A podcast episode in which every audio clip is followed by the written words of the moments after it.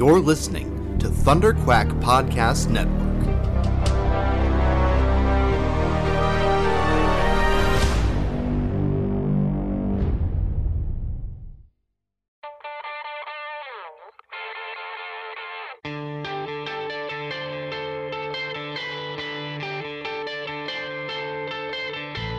Hi, my name is Larry Lieber, and you're listening to the Epic Marvel Podcast.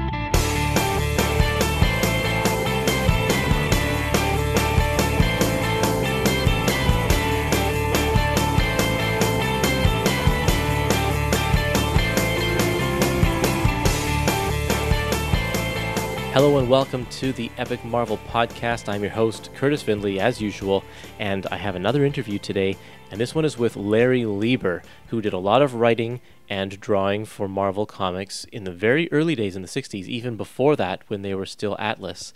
Some of his best work is in the Western comics, and uh, and he scripted a whole lot of Stan Lee's early stories, including Ant Man and Thor and uh, and Iron Man, and, and he was there from the start and he also happens to be Stan Lee's brother, so that's pretty cool too. And uh, yeah, we'll get to hear all sorts of stories from the golden age of Marvel Comics. Uh, just before we get into there, please search us on Facebook, Instagram, and Twitter. Like and follow all of those things, and you'll get some updates about upcoming episodes. And I'll post some pictures and have a general conversation about epic collections. You know, it's it's fun stuff. I encourage you to head over there and be a part of our little community. And you can also go to patreon.com slash thunderquack and become a supporter and help us out keeping this podcast going uh, through your donations. It's it's it'll be a really big help if you help us out with that. And plus, if you do, you can get some exclusive interviews and podcasts from a bunch of our other co-hosts on the on the Thunderquack Podcast Network. So this is a thrill. I was so happy to talk to Larry. He is an incredibly great guy, very nice, has some funny stories. Um, so please enjoy this interview with Larry Lieber.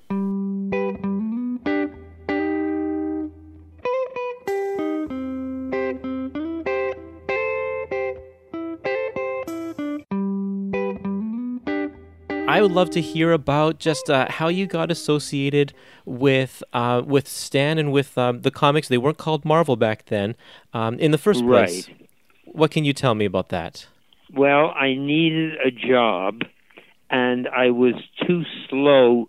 I was basically an artist, okay, Okay. and and I was uh, and, and I wanted to go on and become an illustrator, a painter, so on. But I had to earn a living, and I drew uh, too slowly. And Stan offered me writing.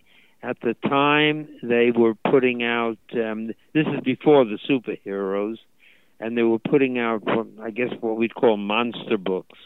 Right. You know, you know, strange tales, tales to astonish. Uh, I forget them. Uh, Tales of uh, Suspense. Yeah, right, right All of those ones. Yep. those, those books.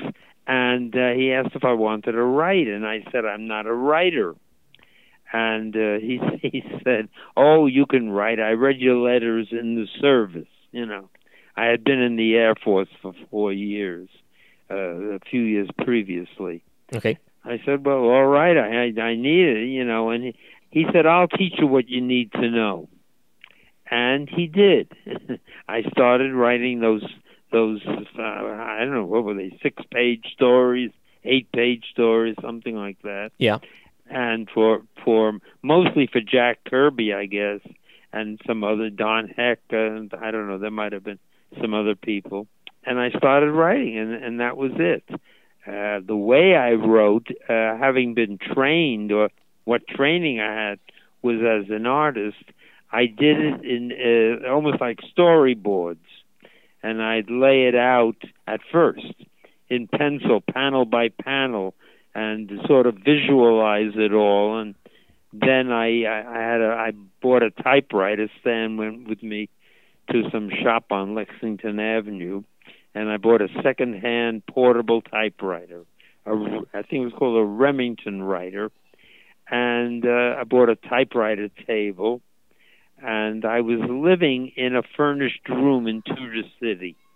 Uh, an elderly woman had about I don't know how many rooms, five rooms in her apartment, and she rented uh, a couple of them out, or, or maybe two.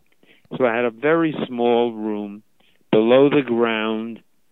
Uh, there was no air conditioning, and you couldn't buy one and put it in because the windows were French. They opened out, so you couldn't put an air conditioner in there. Oh, okay. And New York can get pretty hot in the summer, you Right. know. And I lived there, for, and, and now, now actually, what uh, the way we did it was Stan liked his own plots, so he would make up a, a rough plot. He'd type it out and he'd give it to me, and I had this little plot for a six-page story, whatever the monster was or whatever the the, the story was and then I went ahead and you know laid it out on paper, and then uh, went back to my room at the typewriter and typed it up and wrote it. Then I'd bring it into Stan, and he'd correct it. And the more he corrected, the more I learned, and that's how I got started in comics. Wow. Yeah, this began in 1958. Nice. If you want the exact date, it's June 28th, 1958. Oh, okay. Wow. Okay. And and you you worked with a number of uh, like you've already mentioned Jack Kirby.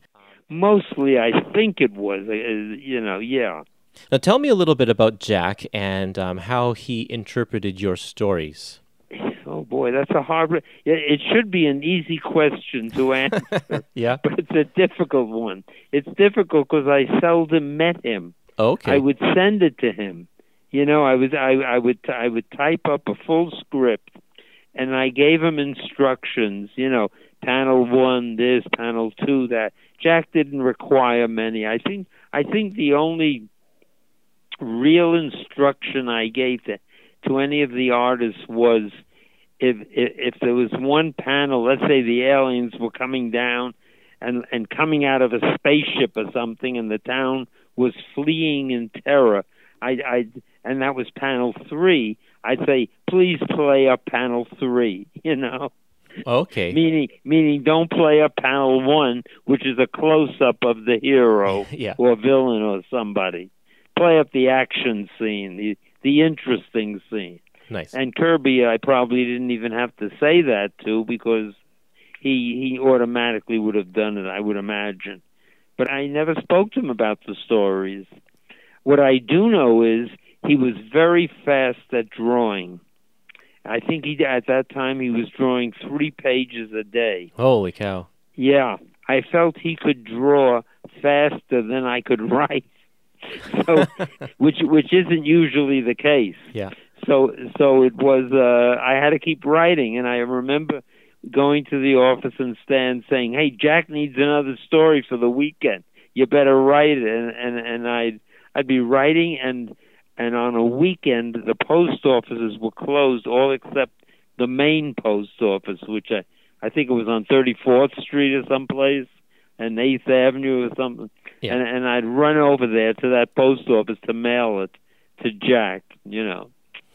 And and and he was he he was good. He he knew how to tell the story and he did it. I didn't think that much, uh, you know. He wasn't drawing then in the same style that he later got. Right. You know that he later started to draw in when he did the superheroes. Yeah. And I felt this is my own opinion. I don't know if anybody else agrees with me, but I felt that my the style might have come about because of all these of, of all these inanimate objects that came to life. Particularly, there was one I think called Colossus, who who was made of stone hmm and uh, I don't know if you've ever seen it, but uh, if you have, and and uh, after a while, I thought his people began to be a little like stone, you know, Oh yeah. a, a little angular, a little different from from from the soft human way Right. that he used to draw them, uh, which made it very stylized, very interesting, and uh, uh, once we had the superheroes, he really. Um, he re- he really took off. I uh, he he he cared a great deal about the about it, and he did a well. He was the best, yeah. probably comic artist. Well, how about Don Heck? You mentioned him earlier as well. Tell me a little bit Uh, about Heck, Don. Heck I also never met. Okay. For a guy who's in the field as long as I was, I met so few people. I would just go to the office, drop him off the stand, and and and leave. Um, Heck, I never met, but I liked his drawing, Mhm. and he was a very good inker. He had, he had his own style, and he was good. He was he was quite good, and uh, that's all I that's all I can say about Don. You know. Yeah. Um, how about Dick Ayers? Dick Ayers was um he, he could turn out a lot of work. Let me put it that way. I don't think he was in a class. I personally don't think he was as good. His artwork was as fine as uh, as Heck or Kirby. Right. But uh, he could he he could turn out work, and he he was good, and he was a good inker. I guess he he inked everybody. I, I believe he used to ink Kirby at times. Um, did he ink, ever ink any of your work? I don't know. Okay. I really don't remember who did what. You know, I I couldn't tell you that. I I remember there was another inker, Paul Reinman. You- Oh, yeah. If you know of him, Yes. and he had been a painter, and I I happen to like his inking, and I, he might have inked some of my stories, but it had a painterly feel about it, a very loose feel. hmm I know another person who inked your work is George Bell. You know, I don't know who George Bell was. Okay. Was, is George? I I know the name, and and this sounds silly. Was that his real name, or was that somebody else who used the name? I remember the name George Bell, but I never knew if it was somebody who maybe wasn't supposed to be inking or didn't want want it known and use that name. I I, I don't know. His it's actually I just looked it up. Uh, George Roussos. Oh, it was George Roussos. Yes. Ah, George, I believe, was also a colorist. Right. and and he was good. He was a very good colorist. As an inker, I can't tell you how good he was. Probably in in in, in the class with Dick Ayers, you know, the, the that type. Sure. There was a, another inker. I don't know if he ever inked my stuff, but he was uh, one of the the two best inkers we had. I believe, if you if you call uh, John uh, Don Hecka, uh, forgetting him for a moment, but the two best guys who, who did inking uh, primarily were Frank Giacoia, who also was a personal friend Mhm. and who I liked more than anybody else uh, as a person, and also he was a wonderful inker, and also Joe Sinnott. Yes. And Sinnott inked a lot of Kirby stuff later on, the superheroes right. And he he was a very good inker, very good. Uh, and those were our two best inkers, I think, at Marvel. So can you tell me a little bit more about Frank? Frank was always Frank wanted, I think, to be a penciler, and he had done some penciling, and he was, I think, frustrated because he couldn't turn out the penciling fast enough, so he did inking, and um, he, as I said, he was very good, and inking was no problem to him. He used to call it sometimes when they they give him tough jobs to do, by which I mean the penciling was very loose and not very good, Okay. and they wanted him to make it look good, you know. Right. So they give it to him. He called it I'm de-uglifying it. that was his word. Yeah. I de-uglify it. I, I make it less ugly.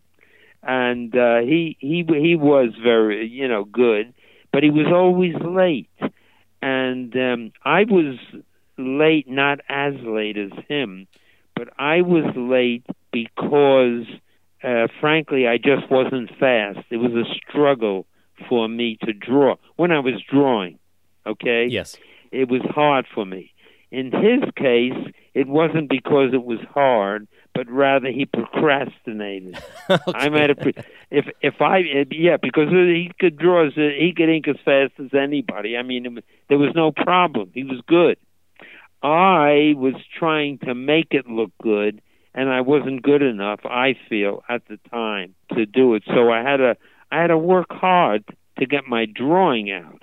The writing was something else, and even the writing I was slow in in a way because I was learning.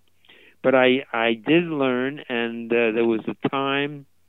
Let's see when Stan and John Buscema, whom I think was the best drawer of them all. hmm You, we I haven't spoken about him yet, but Yeah.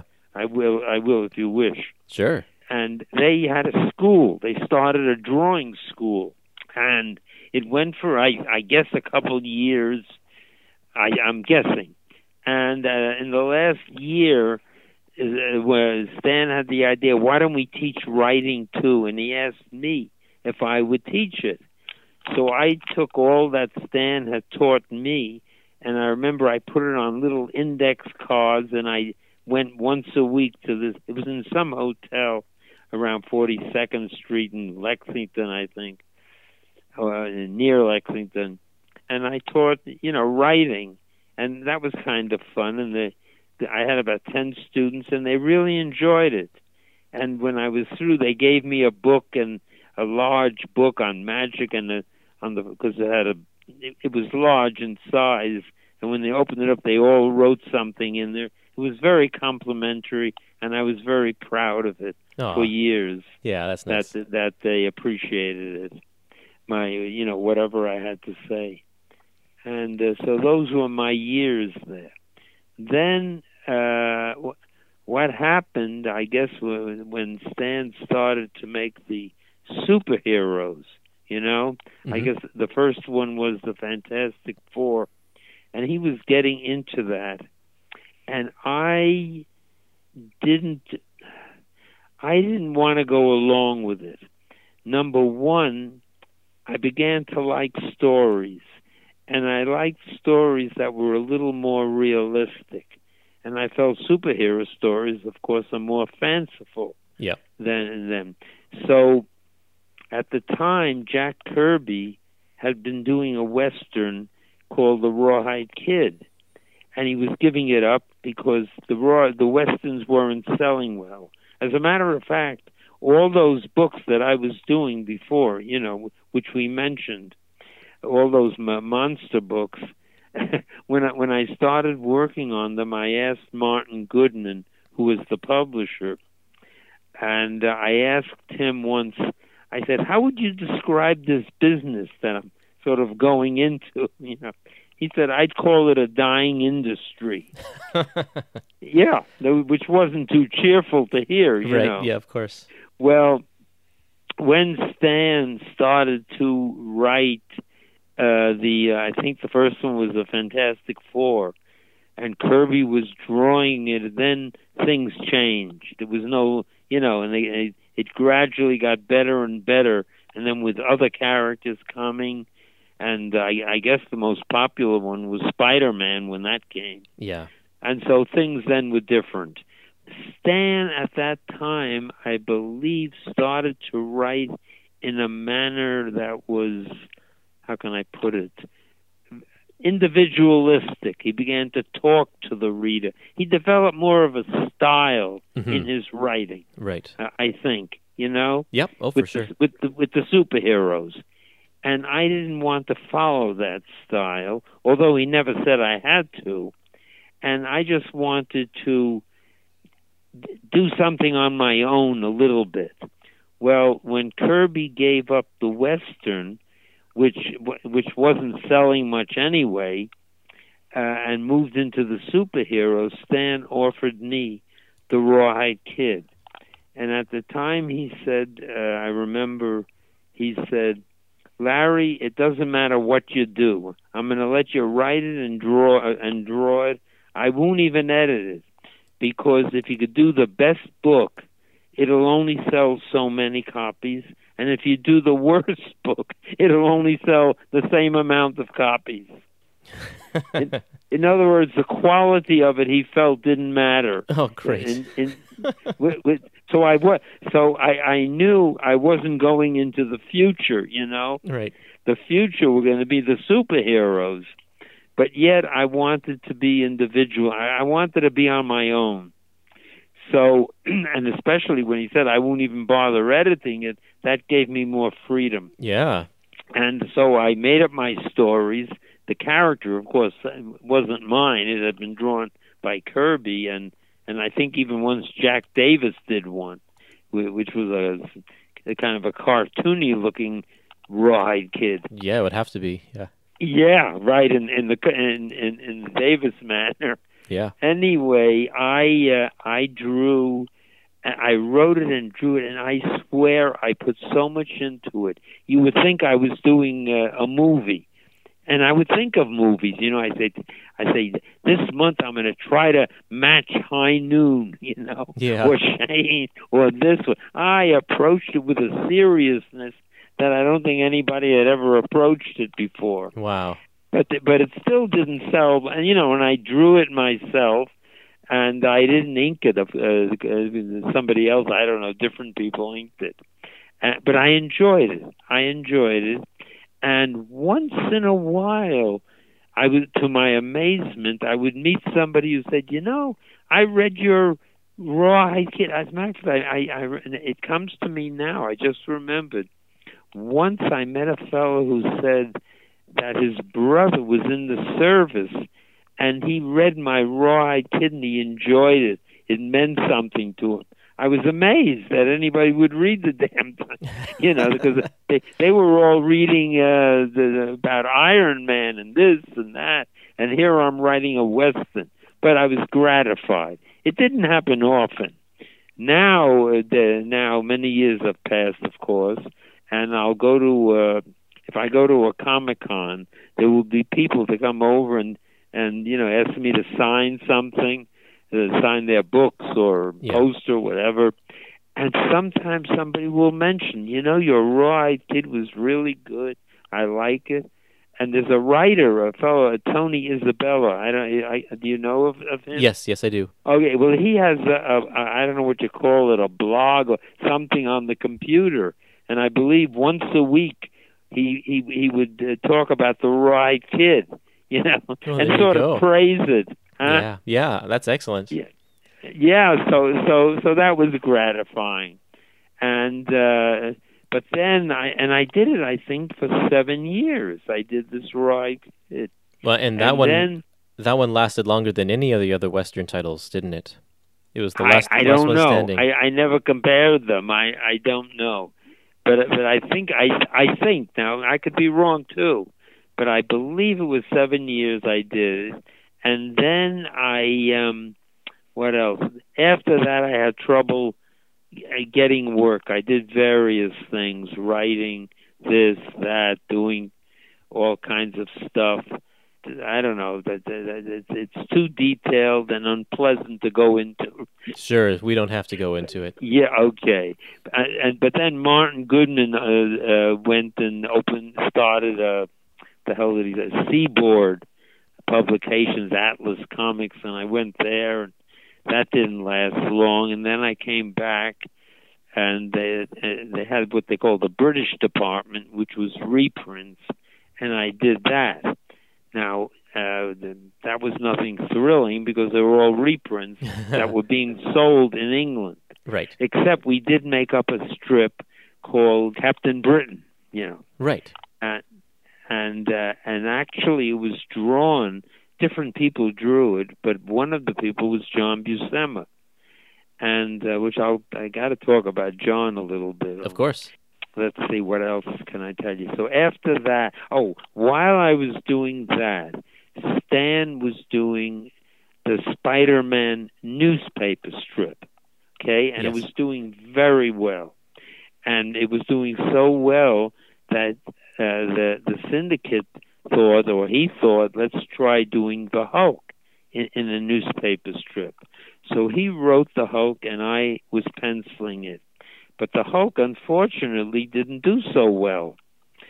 So because it wasn't doing well, Stan said, "Larry, I'm not going to bother with this. I'll I'll let you write it and draw it also." and so for a period of time, I wrote the Hulk and I drew it. I don't know how long the period of time was. I can't say it. It, it wasn't. It was no oh seven years. That's for sure. Okay. It might have been a year, two years, I don't know. But I, of all the things I did in comics, that was the most enjoyable for me. Oh, really? Okay. Yes, it was because I was writing and and drawing, and by that time I could write better and draw better. And um, even though the Hulk wasn't my character, I still remember the stories I did. I let's see one story about about a prize fighter, an aged prize fighter. You know, it's enough to make you cry. I like stories that would make you that would bring tears to your eyes. Wonderful. I, actually, in the Rawhide Kid, I did a story of a gunfight. This is one of my favorite stories. I remember I did a story of a gunfighter who was old and he wanted to die. He didn't want to go on being a gunfighter, but he wanted to die in a gunfight. And he Oh. was and he wanted the Roy kid to kill him. Wow. And he was gonna goad him into a fight. I don't remember how it ended. But but that sounds pretty pretty pretty uh poignant, doesn't it? it sure does. Yes. Wow. that was my idea of a good story, you Yeah, know. Yeah. And then in in in this one, the the old prize fighter. Let's see, he had a daughter who was a model, a Gloria, you know, a fashion model, and she didn't like him because he had deserted their mother. I mean. I mean, this is really soap opera-ish a little, Yeah. and and all the you know, and I like that story, writing about it. And then, of course, there were gangsters involved who wanted him to throw a fight that he didn't want to, and the daughter didn't like him. And and in the midst of all of this comes, uh, I, I always forget that we used to call him Bruce Banner, then it was David Banner. I don't, I don't remember, you know, and the Hulk. And so that was one story I remember that I liked. And another one, I actually had a story with three women who were out to capture the Hulk. And I and and I work and I picked three three women. One one was uh uh Mona the mud wrestler. She was a pretty she was a pretty strong a pretty woman but large, you know. I Yeah. mean she uh you, you you wouldn't want to mess with Mona, you know. My second woman was a black uh, girl who uh, was a, a a martial arts expert, Nice. and she w- was going to join up with them. And the third one was was a girl with a rich father, and she came from Texas and wore a Texas cap and could use a lasso very well, you know. so I had these three women, and and the rich father was in it, and they were going at, to capture the Hulk. And who do they meet but Banner on the way, you know? And they all get involved with Banner, not knowing he's the Hulk. What happened, how it ended, I don't remember. But I just remember enjoying those, drawing those three women. You know, right. Right. I like that. And I even had a third one that I'm I'm talking more than I intended to here. That's okay. I'm, I'm a real chatterbox tonight. I love it. I, you, you, it's okay if you, you like it. Okay, I love good. it. Yeah. Absolutely. Good. Uh, my next story, I decided I was going to make it. I don't know why. I mean, you know, I, I've seen so many movies in the past, so many kinds, and this one I was going to do the Hulk.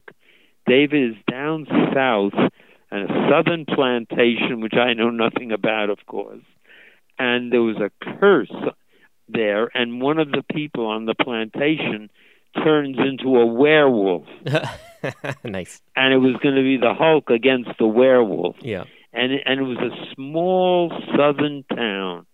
And the sheriff there was a sheriff in this town. And I decided I like I love the actor Walter Matthau. So I made the sheriff I tried to make the sheriff look like Walter Matthau you know Yeah. Nice. I thought be he he'd be good he have a great face for a southern sheriff you know Yep. Yep. and and so that was my Hulk so the, those th- are the three stories I remember Wow. and there might have been a couple more, but uh, and, and I enjoyed it, and I, it didn't save the, the the the the the strip. And later on, I don't know what happened. It finally died out, the the the, feeling of success I had, or sort of, is years later when I started doing Spider-Man, which I've now done for thirty years. Mhm. Oh, God, uh, that's a long time. Yeah. One, uh, I used to. There was a period. Oh boy. Well, I was married at the time, My wife was alive then. I've been widowed twice, which is no fun, and I wouldn't wish it on anybody. Wow, yeah. But but I used to ink my own stuff. There was a period of time, and I think that might have been about seven years too, longer than I thought. And I would ink the the uh, Spider-Man, and I was I, I was slow. I was always slow, and in order to ink it, I had to sit up all night. And I live in an apartment with a, just a, a studio. My poor wife, who, she, my God, she had three cancers, two before we were married, and one at, and, and years of neuropathy, and then a final cancer wow. after 17 years that she died from. Well, anyway, she used to go to sleep at night, and she had been a school teacher. She was also an artist, and um, she'd go to. And we had a little dog, and she'd go to sleep, and the dog would go to sleep, and I'd sit up all night trying not to scratch the pen too much because I'm in a studio, you know, Yeah. just a few feet from from her bed, right. from our bed. And uh, in the morning, I'd get up, and uh, this was, and and and she'd sometimes help me put a little black in there, you know, some of the blacks, and and I'd run off at the at the last minute to the syndicate. Well, one day I got to the syndicate, and the editor, the poor fellow, died. His name was Jay Kennedy. He was the editor of King Features Syndicate. Okay. Very nice man and very, you know, competent. And he was talking to another man who had been, uh, well, I forget his name now. I'm sorry to say, but he had been the editor of the Register and Tribune, which is where I did uh, um, the Hulk for, for them. I had done the Hulk, and when I came in the place or was leaving the place, this man from the Register and Tribune who was talking to Jay Kennedy looked at me and he recognized me, and he said, "There's Larry Lieber." He says, "You know, he's one of the most more underrated writers in our business." And that made me feel very good, you know Yeah. because because the strip I worked on it folded and I never felt very appreciated. Years later, I got an award. I don't know if you know about that. Uh, they they it was a funny award. Well, I got I got it twice at the um what do you call it the the, the uh, oh the Comic Con at San Diego Yep. Comic Con. is this the uh, the Inkpot Award? Uh, the Bill Finger be- Award. Well, the first award I don't know. I got for penciling. I got it for penciling, so maybe they call call that the Inkpot Award. I, I'm not sure. But the second award, this is funny, in in a way. They I got I got a call from them, and I think it was Mark Evanier who spoke to me, but I'm not sure. And and he said we're starting a new award for for underappreciated writers. You know. yeah. And then, wait a minute, it gets better. He says, and it's being named after the man who created, who wrote Batman, who is named Bill Finger. You know, you- so I'm getting the finger. You're getting the finger. Which uh, that's what I said. I didn't quite know how to take it. You know? That's right. Poor Bill Finger. Nobody knew about him, but everybody knew about the Don uh, Bob, Kane. Yeah, right. Yeah. Oh God. and I, I, so, so I, I, I, I, I said, all right, I'll go any anytime I get an award, I, I'll go. You know. So I went and got that award, the the the, the finger award. I got, I, yeah, yeah, that's what they did. And let's see. So after that, I was doing Spider Man, and still trying to get fast. And if you were to ask me what am I proudest of in the in in, in this business, I will tell you I'm proudest that I struggled and I persevered to become fast. Comics are a business, forgetting the billions they're making now from the machinery they have, right? Yeah. All that stuff that's in the movies. Well, it didn't start out that way. Right. And basically, it was a volume business. And even Jack Kirby, I mean, he he grinded it out. I I once said he Stan once said to Jack, Jack, will you show Larry how to draw fast? I don't know. He gave me so Jack said, oh, "I'll give him a. I'll show him how I draw." And he showed me, and it was a very simple thing. And I said, "Jack, I I, I don't notice any anatomy. What about anatomy?" And he said, Larry, if I had to worry about anatomy, I couldn't get my pages out. yeah, and that was uh, that was true. I mean, he knew anatomy, but he didn't. Uh, he he it would have slowed him down. He simplified. He did what he had to, and and he he used to get out three pages a day yeah, of, right. of those stories uh, that that I did. So all those years, I tried to get faster and faster. And recently, when I say recently, I'd say a couple of months now, I've been able to do it to do all the pe- penciling. Now I only do the uh, Monday through Saturday. Sunday somebody else does that. Right. But but drawing those six dailies, uh, the night before I usually put in the lettering, which takes me a long time. But the day when I sit down, I say now I'm in a pencil the six dailies. I usually do it in one day Nice. Wow, that's good. which is about as fast as Jack was. So I finally, as an old man, achieved it, and I did it by perseverance. Wow, lifelong. If anybody says to me, "Boy, you got talent, you can draw," I said, "It's not that; it's perseverance. That's Yeah. all it was." what a good and lesson. I, what I did was I had to, because it was before I did Spider Man.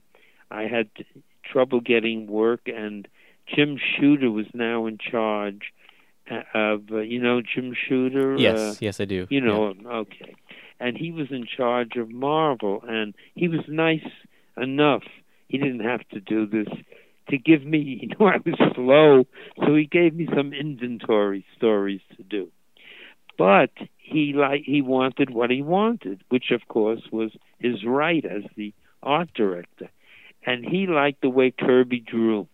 He li- and Kirby, every artist has his own strong points and weak points. Okay. Yep. And a guy like, for instance, Gene Colan was great at shadows. You know, Oh yes. putting. So he did Dracula, and he did it beautifully, and he uh, you couldn't match it. Uh, Kirby was, I I think, had started out as an animator, and he was very good at moving the figure, and he was he could make the figure do anything. And I remember thinking years later, I, I remember stories that let's see, Doctor Doom that Jack Kirby drew and then John Buscema drew. And I remember there would always be a scene, or not always, but there would be a scene of Doctor Doom sitting on his throne majestically, you know, looking out and his arms resting on the arm pieces and a very dramatic shot of Right. him looking out. Okay. Okay, Kirby did it and Buscema did it. When the difference was when Buscema did it, the pose was no better. Kirby's pose was just as good, but Buscema's drawing was beautiful. The muscles, the the the light and the shade of it. Buscema was the best artist I've ever, the best drawer I've ever seen Wow. and and and, and that's my opinion, of course. Yeah. Yeah, it's just an opinion. He could draw anything, I, and and I never saw anybody draw like that. But Kirby would get the great poses just like anybody else, and he'd do it as simple as as he could. And I always felt that Kirby and Stan were alike in this sense. If you drew, Kirby drew a comic as good as it could be, all right? If you drew better than Kirby, as Buscema did, then it wasn't a comic. Then you're getting into uh, Michelangelo, into illustration, Right. Yeah. you know? Yeah. Stan wrote a comic as good as it could be. Now, if you wrote better than Stan, then you're writing something other than a comic. That was the way I felt about it Yeah. at that time. That, so they were almost the essential comic artists. They were the best, but no better than than the comic. That's all. They were doing it for the money. Right. And uh, Kirby might have been doing it for history. I don't know because he did have a a very high regard of comics. I think he he, he felt it was the um, an American art form or something. And uh, so I think, but I spoke to him very seldom, and so I don't really know. You know, I met him very seldom Mhm. and spoke to him very seldom. Many of those people I hardly knew. And uh, what else can I tell you? There was Jack. There was him. I told you about that. Oh, and then as far as I'm concerned, since you're calling me Yeah. about, I don't know when it was. I decided uh, some time ago. Oh, I know. I know what it was. All right. Now, now I got to get a little mushy. I'm afraid. Uh-oh, okay. But I, but you're asking, so I'll tell it to you, and I think you'll understand.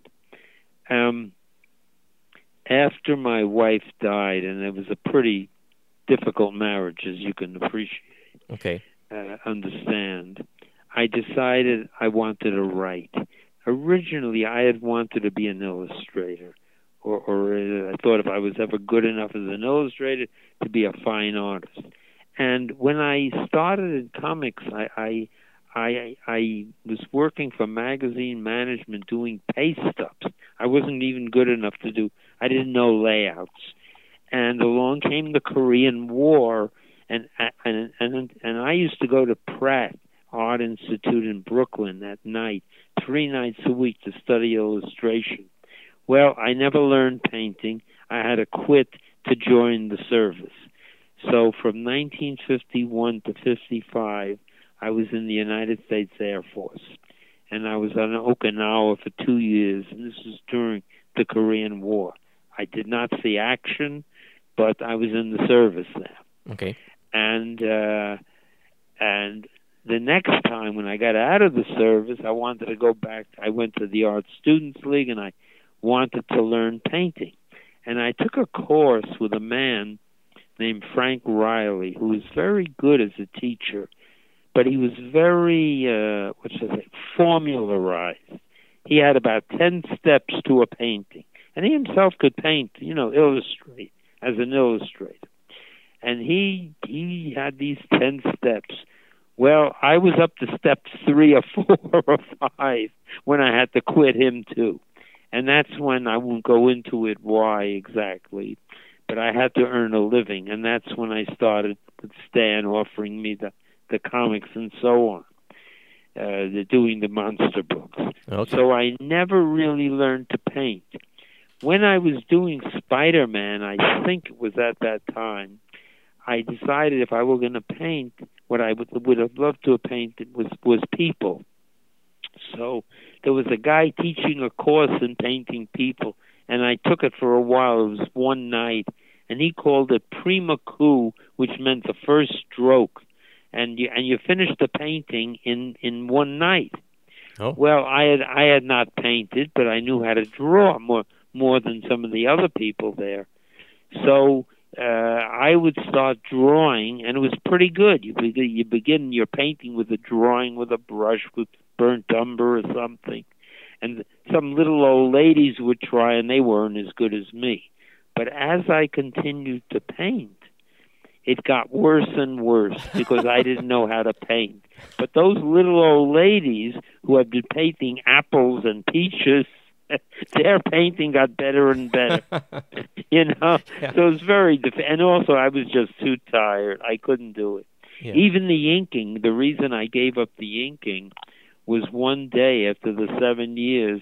I I I had been up all night and I delivered my inking. And when I came out of King Features, for some reason I was trying to think of some numbers, and my mind wouldn't work. I said, "Uh oh, it's time. I can't take." Uh, I was about sixty years old, I guess. I can't take sitting up all night anymore. So I gave up inking. I said, if I ever get fast, then I'll ink my own stuff. So I haven't inked my own thing since then. But anyway, getting back to the pencils, uh, not the pencils, the writing. So after my wife died, I felt I had to give some meaning to my life that I didn't feel it had, it, it, other than being so much of a struggle. And I felt drawing would not be the way to do it. I felt writing would be the way. And I had already learned something of writing by doing comics. So I decided I want to write something, but not a comic. I want to write a novel. And I want it to be as uncomic like as possible. So the conventional wisdom was and is if you've never written before, don't start with a novel. Start with a short story. You know? Okay. Start small. Take a small step. So I did write a short story. It took me a long time. And uh, if you want, I can tell you about the story. I don't Okay. know how much time we have here. Um, I'm good if you are. I know we're already over, if- we're already over our half an hour, but I'm good to Well, go. if that's okay. Go. Okay, That's. I'm not going anyplace. let's Uh, keep going then. Okay. All right. So I wanted to write about my wife and myself somehow and turn it into a novel. I didn't want to write anything that was just factual and a sob story. If I'm going to make a sob story, I want it to be fictional at least. So I um I wanted to write. I couldn't. I just couldn't. And I didn't understand why. And I think after my wife died, there was nobody in my life, and I had nothing to to take in. Right. And if you don't have anything, you you can't put out. And I happened to see a movie. There was a picture that came out called Young Cassidy. I don't know if you've ever heard of it. I don't think so, but I'll look it up. Okay, well, you could look it up. It's about. It was based on the playwright, the Irish playwright Sean O'Casey, and uh, in it he was a young guy. He's played by the actor. He was Rod. Uh, Rod. What was his name? Taylor was his name. Very vibrant. I think he's the poor guy is gone now, but he was a vibrant actor, and they show him as a young man in the Irish Rebellion. A lot of fighting, and he's writing plays. He's full of energy, and he uh, is befriended or has a friend. I don't remember the, the, the much of the story. Who was the playwright Yeats, William Butler Yeats, and Yeats says to him one line, and in the movie they they make it fictitious, so they don't call him Sean O'Casey, they call him Cassidy, and he says, Cassidy, you have the warmth of your girl's body to inspire you now, Cassidy. But prepare, prepare for when you must be inspired by the Arctic waste. Oh wow. And I felt that after my wife died, I was in the Arctic waste. Yeah, yeah. nothing. So I couldn't write a damn thing. Well, some years passed, and um, about 10 years ago now, my wife died in 97. About 10 years ago now, I met a woman, and we hit it off, and it turned out she had been a ballerina. It was the New York City Ballet Company. Now, I uh, I I never liked the ballet. There's, there's an irony to this. Yeah. And my wife used to want me to go. She loved anything cultural, ba- you know, ballet, opera, concerts, and I I didn't that much. So, but now I was married to this woman, but she was no longer dancing. She was older, and I was old, and I realized that I would never see her dance. So that gave me an idea for a short story. And my short story, I also felt I can't write about today because I don't know anything about today. I never had children, and if you have children, well, I don't know if you are married and you have children. I don't know anything about you. I have three children. All right, you, you, then you know your your children teach you about what's going on today, right? Yes. It's because true. they live in it. But I never had that, so I'm I'm from the past, from the fifties, you know. And I mean, I know today I read a newspaper, but I don't I I don't really feel like I belong in this world as it is. Hmm. So I picked for my time, I picked the time of the Korean War. And what I wrote was a Korean, since I could never see my wife dance, I wrote about a Korean War veteran who's been blinded overseas in the Far East. from an accident, not from war itself. And he's very bitter, and he's in New York City.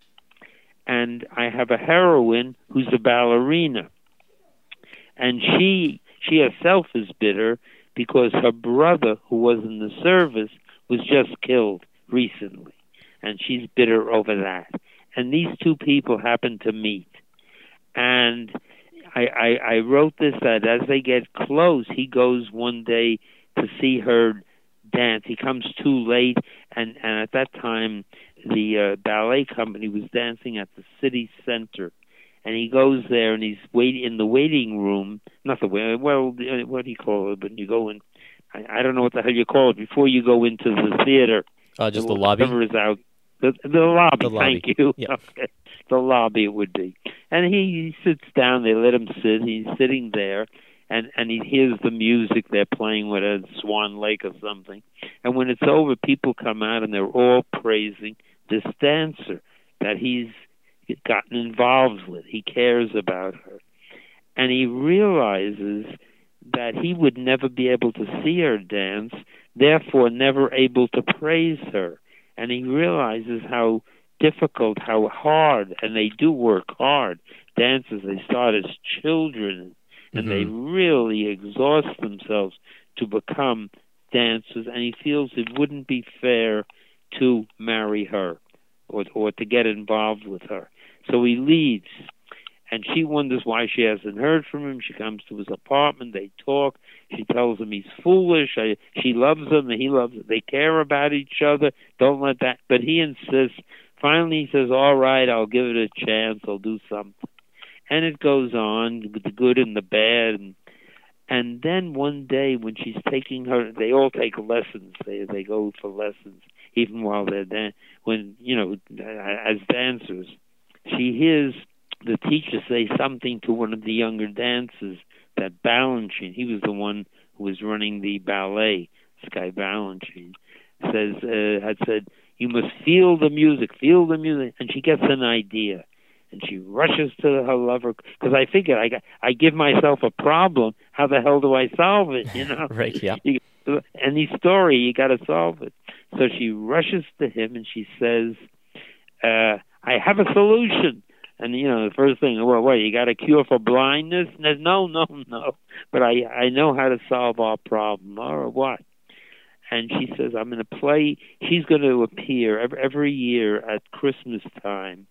They have uh, the New York City Ballet puts on the Nutcracker, The Tchaikovsky's Nutcracker. They dance to that Yeah. and she's going to be in it. And she says, I'm going to play, she has a record of it all. I'm going to play the music for you. I'm going to play it over and over until you really know every bit of it by heart. And she does so. Then she says, I'm going to now, I'm going to dance to it. And I'm going to dance what they call the pas de deux, uh, which is a, a, a love duet that she dances at some part in it and I guess it's the highlight of it with her cavalier, the man she's supposed to love or something.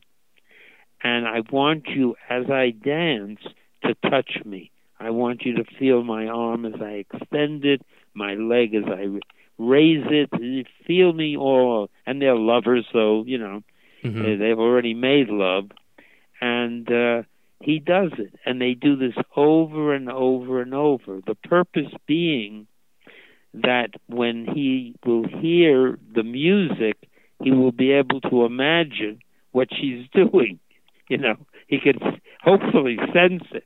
Now, I didn't know if this was ridiculous or not, but I've showed the story to several people. Not one person has criticized this part of it.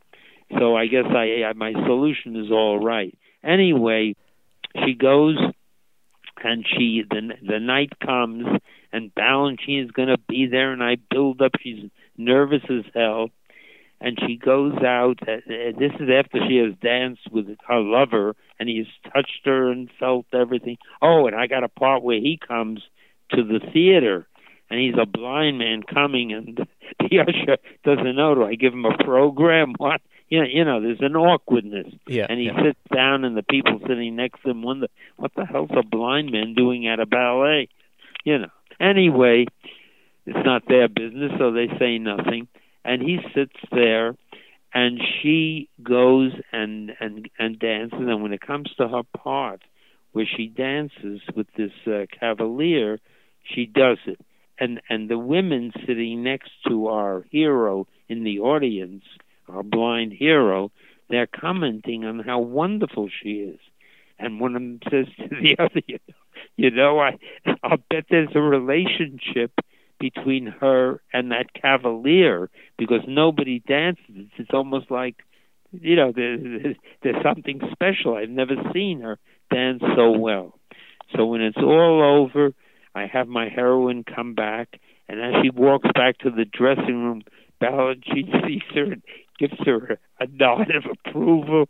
She's back there, and then her the lover comes back or she rushes to meet him afterwards somewhere and they leave together and she she says to him well did it work did it work and he said yes you felt me you understood yes so the thing was successful Whoa. as they go out i i really play it up i mean this is christmas because they they play it as christmas Yeah. it's snowing there's santa claus in the street with Right. the bell tinkling right Yep.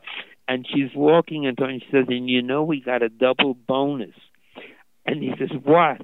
And she says, well, the whole time that I was dancing with my cavalier, I was thinking of you. Aw. It was your head on me. You were touching me and holding, and this and this, and that's what gave the great performance. And I, and that's sort of how I end the story. Wow. So I thought it was a good little story, you know, and the people I showed it to, including my brother, thought it was lovely, you know, and others. I've never tried to sell it because you can't make anything on uh, uh, on on one short story. Number one, and number two, I'm afraid somebody will tell me they don't like it, and I don't want to hear that, you know. Right. So I I just keep it, and uh, and what I do is give copies of it to people, to a few people I know, and all of whom have have have liked it and and feel there's a warmth to it and uh, I don't know something very nice. Yeah. And uh, after I did that, I started, which must be about eight years now. I started my novel, and this I can't tell anybody about at all. You know what what it is. I'm almost finished with it, but I've been trying to write it, and unfortunately, what happened is my uh, uh, the second woman in my life I didn't marry, but she was my life partner, and he, she got ill and died. wow. So that's what I mean. I've been so now I am back in the Arctic waste yeah. Yeah. and trying to finish this book, this novel, while I still do uh, while I while I still do my Spider-Man. But uh, the novel, I'll say this about it: it isn't the novel that I really want to write. Which, whenever I tell that to my brother, makes him laugh. It's a novel that I feel has some uh, commercial, you know, value to it, and I'm hoping that I can make a little money on that so that I could leave Spider-Man. Or if I had the nerve, I just leave Spider-Man and the hell with it because I ain't gonna, I ain't gonna live forever. I'm an old man now, but uh, I, I don't have the courage. I'm not very brave, and um, but um, so I'm, I'm but I want to finish it, and when I do, then I'll really, if I'm still alive, you know, start the book that I that I would like to write.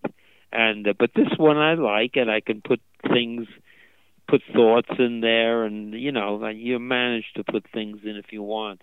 If I could do it with the with the Hulk, I could do it with the what I'm doing now. yeah. Right. I'm hoping it's it's it's not a comic, and uh, you know that it's it's more, and uh, and uh, and that's and that's my life. You, you you have my whole life story practically. That's fantastic. So so I'm sitting here at at the age of 86, and I've got about how much have I written of this? I, I've written 84,000 words, Wow. And the average book I I, I read about that that. Uh, I you know I I, read one of the most popular books uh, the, the that's selling. Uh, well, there's Harry Potter. That was about ninety thousand, and then there was the the one uh, the the Hunger Games, and uh, I guess that that's about the same. I tried to figure out what makes a book sell, you know. And then there's that one, uh, the uh, Shades of Gray. That I get that that that one I I'm, I'm not getting into, you know. yeah. But uh, I was I was amazed about that. I went to Barnes and Noble, and I said, "Tell me." I, I said, "Who reads this book?" I assumed it was just young women, you know. Who, and the guy says, "No, women of all ages are reading this book." Wow. So I I said, "Oh boy, wow." And then I read it. I, I I I think I was too embarrassed to read it while while my my uh, lady was alive. But after she was gone, I said, "I'm going to read it then and see what." Have you read it by any chance? I have not read it. No. Well, I read it, and I can under because I was trying to figure out what makes a book popular, and for me, I mean, when I read Harry Potter, I said, "Well, for God's sakes," I said nobody has ever written a book about magic this way with a school and this and that. It only occurred to me recently that Stan did that in effect, didn't he, with the X Men? That was Pretty much. school. Yeah. Uh huh. Yep. Yeah, that you know, it never occurred to me. so maybe I'm not so bright. I or it just didn't occur. I, I guess I wasn't putting mutants with magic. You know, Right, combining it. But it was the same idea of a school with young people, and maybe that gave the woman an idea because I'm sure the X Men came out first. Oh yes, it did. And yeah. yeah, and and uh, so I don't know, maybe not, but uh, but it's a wonderful idea she had, and she wrote well, and she certainly has an imagination and writes nicely, and all the books she wrote, uh, you know, to come after that, and the other book, I said, well. I could see why this sells because th- this this is uh I mean how do you put a book down where where it's life and death every page you know will somebody die who will be killed today how will they be killed It's, Right. uh, so that that's enough to hold your interest It sure is. and the third and the third book I read, the first ninety pages, there's none of this, uh, n- none of the kinky sex in the first ninety. But what there is, a guy who is so good looking, I could go for him myself. I mean, this, I mean, this guy, this guy is is is, is amazing. So so so so she's got a very intriguing story of a fantastically appealing and good looking rich man. I mean, how do you do better? And then you get into the stuff after 90 pages. so I don't know. I, I, I, I, I can. I, I, all you can do is is is is is do your own thing. And So- then there are different ways of writing, and some people lay it all out and then write a first draft. And I'm not doing that. I write as I go, Okay. and I edit and I edit. And I go over paragraphs and paragraphs before I go on to the next. So if I go to an editor and they say, "If you change this, do that," I say, "Forget it." You know, I'm I'm not changing anything. Don't take it. I don't care. But um 'cause I can't spend any more time on it. It's simple. yeah. So that's my story. Now I will answer any question you have about anything with comics or whatever you want to know, or anything Sure. else. Well, um, I uh, I think we should uh, address some of the superheroes that you've worked on, since that's such a popular thing these days. There's an Ant Man movie coming out pretty soon. Uh, right, sequel. right. I oh, oh, oh. I'll tell you about the names. I didn't tell you about that. Sure. Tell me. Okay. My brother Stanley, of course, made up the characters, the, the the superheroes, but he happened to like my names for the civilians. I made up the civilian names. All right. Okay. So I had to make up a name. It originally started with the Ant Man you mentioned, and I figured the uh, the Ant Man was supposed to be a scientist. So I figured, what's the name of a scientist? And I used to look at the back of the uh, Merriam-Webster dictionary, a collegiate dictionary. They have two sections: one biographical names and one geographical names. And when I started writing, I'd look there and uh, to get an idea and somewhere I came across the name. I don't know if it was both names, but Henry Pym. And I said, I like Henry Pym. That's a good name for a scientist, you know? Nice. Henry Pym, it sounded. So that's the name I gave him. I was thrown when I went to see the movie, and they're calling him Hank. to me, Hank Hank is the name you call a guy who works in a garage. Hey, Hank, have you finished uh, Right. uh, putting on the tires yet? You know, Yeah. Yeah. not not that. That when I made, I also made up the name of the of of Iron Man. Not I, not Iron Man. No, that was Stan. But I made up uh, what the hell is it? Anthony Stark. Right. Because I Stan said he's a rich man. He's a rich man who's a sci- who's a scientist, whatever the hell he was. Or I said, all right, Stark, Anthony. When the first time I went to the movie, they're calling him Tony. well, Tony is all right if you're doing a romance movie, and his girlfriends are calling him Tony. You know, the girls call him, "Hey, Tony." You know, maybe short for Anthony. I don't know, but I still like Anthony. Thor, they just changed the name altogether. I guess I I called Don Blake. He was a doctor, Doctor Don Blake. Yeah. But my best story, and I do have a good story to tell you, if you unless you know it. Do you know about the Uru Hammer? Uh, why don't you tell me? Okay, I'll tell you that. This will entertain you, I hope. And uh, let me see if I have. Okay, they were they were doing Thor. He had to have a hammer. I figured, all right, Stan wants a hammer. I figured the hammer should have a name and to, you know rather than just saying my hammer i i don't know unless stan told me to give it a name or i made it uh, i don't know why but i was always thinking of of of other people and the next person on the assembly line to make this comic would be the letterer and i didn't want to give the letterer much to letter you know so i figured all right i'll make up a name and i didn't know this one I made up myself. I didn't get it from any book or anything.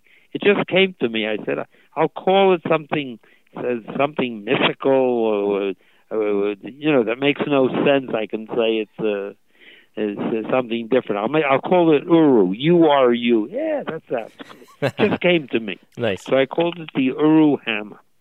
Now I call it this, and I don't remember whether I used that name in the first or the second, or I don't remember how many I wrote. A couple, I used it. When and I'm in the office one day when Roy Thomas, who is the editor, comes over to me, and he's carrying a book of Bulfinch's mythology. Bulfinch's mythology is the definitive guide of mythology. Oh, okay. You know, I, I don't know who the hell Bullfinch was, but he wrote a book or something mythology on all mythology and he and he's got and he's turning the pages and he's got it and he's and he comes and he says, Larry, where where in this book did you find the Uru hammer? You know, I said I didn't find it in the book. I didn't look it up. I, I made it up. Well, he gave me a look like, "What? Yeah. You had the unmitigated gall to, you know, to take it upon yourself to make it up." You know, he he, he was flabbergasted. You know, he couldn't say a word. He he just looked at me and turned and walked away. well, after that, he must have looked it up in Bulfinch's mythology, and he came up. The real name is what the Molnar, some name I can't even pronounce. Right, Molnar yeah. something. Molnar. Yeah, that's that's authentic. You understand? I mean, as authentic as it can be, considering there's no such person as Thor, as far as we know. right. So he made that up. Okay. Okay. Uh, oh, and I understand that that in order to justify what Lieber the fool had done, they they say that Uru isn't the name of the hammer, but Uru is the metal it comes from. Right. So, a, so somebody explained it. Uh, okay. All right. Now what happens? I go. Years pass, and I get invited the first time to go to get the but maybe what you call the Inkpot Award for drawing and uh, while I'm there, they put me on a panel. And I'm on a panel with some good people, and I think this goddamn good writer who I'll never be, I'll never be a tenth as good. Uh, what's his name? Oh, shit, the guy who wrote uh, Kavalier and Clay. Uh, oh, Michael Chabon. Yeah, I mean he's a good writer. This guy can write. Yeah. You know, he ain't okay. So I think he was on the panel too. I couldn't see who was there because I'm they were all alongside me. So I'm sitting on the panel, and uh, uh, he might not have been on. He might have been on another panel, but uh, anyway, I'm mentioning him. And uh, the audience is asking questions. I don't remember who was moderating or anything. And somebody asked me, "How did you come up with the Uru hammer?" So I tell them the story just as I've told it to you. And I said the Uru and Roy Thomas and it wasn't a da da da. And when I tell that story, I hear a woman's voice. There was there was some young woman who worked for DC Comics, I think, and she says, "You mean you don't know what Uru means? You didn't know what Uru means?" I, I said to her, "How the hell do I know? I don't speak Norse mythology. I barely speak English." Right. That was my answer. I thought I was cute. I barely speak English. She says, "Well, in Norse, in the Norse language. Oh, that that was what she said. You mean you don't know in Norse language what Uru means? I. How the hell do I know? You know, Right. I'm not. I, I, I she says, well, in the in the Norse language, Uru means strength and power. Whoa. It actually has a meaning. So I didn't say. I said, "Well, uh, I, I was. I didn't say anything. I was just flabbergasted." Amazing. I said, "Oh, that's nice. I'm glad." You know. Wow. Anyway, so that, that so that's my that's my Uru story. That's great. That that in my ignorance, I I, I, I used an appropriate word. That's amazing. Thank you, Larry. This has just been fantastic. Learning about you and and your life and everything like that. Um, what a what a what an incredible career you have, and thanks for sharing that story with us. The short story that was quite special. About the show, yeah. Well, thank you for listening, and I and and I I hope you liked it. Anyway, Yeah, yeah. Well, I will hope, hope to read it, the actual real deal for at some point. Well, maybe one day. and it's especially great to talk with someone from the '60s, from the beginning, because there's uh there's not a whole lot of you left. No, there isn't. I'm I, I'm probably well. Joe is. Yep. Joe is from the '60s, and uh, uh, Dick I think is gone now. Jack is is. gone, Yep. And Stan as well. You know, Yep. and uh, Steve is still alive. Apparently, Steve Ditko, but he's doesn't like to talk to people. Yeah, he. Uh, I, I don't know. It, it, he doesn't speak to anybody, does he? No, he doesn't. No. I, from what I gather, yeah, Yeah. yeah. And I, you know, I'm not even sure if I ever met him. I think when I worked at Seaboard, I might have met him uh, once, but I'm not certain. Yeah. I don't know. He's a private guy. Yeah, I, I could tell you one thing about him fast. I'll tell you. Okay. Those monster books. Is Steve did the one Amazing Fantasy, and Stan wrote the stories himself, and he wanted Steve, and Steve drew them. Okay. Okay. I think all those stories Stan wrote, and they worked together. And he told me one day, Steve won't talk to him. He won't come to the office. He won't talk to him. But Stan still gave him work and worked with him. And I thought to myself, my God, how many editors in this business would work with a man who wouldn't who, who wouldn't talk to them? You know Yeah.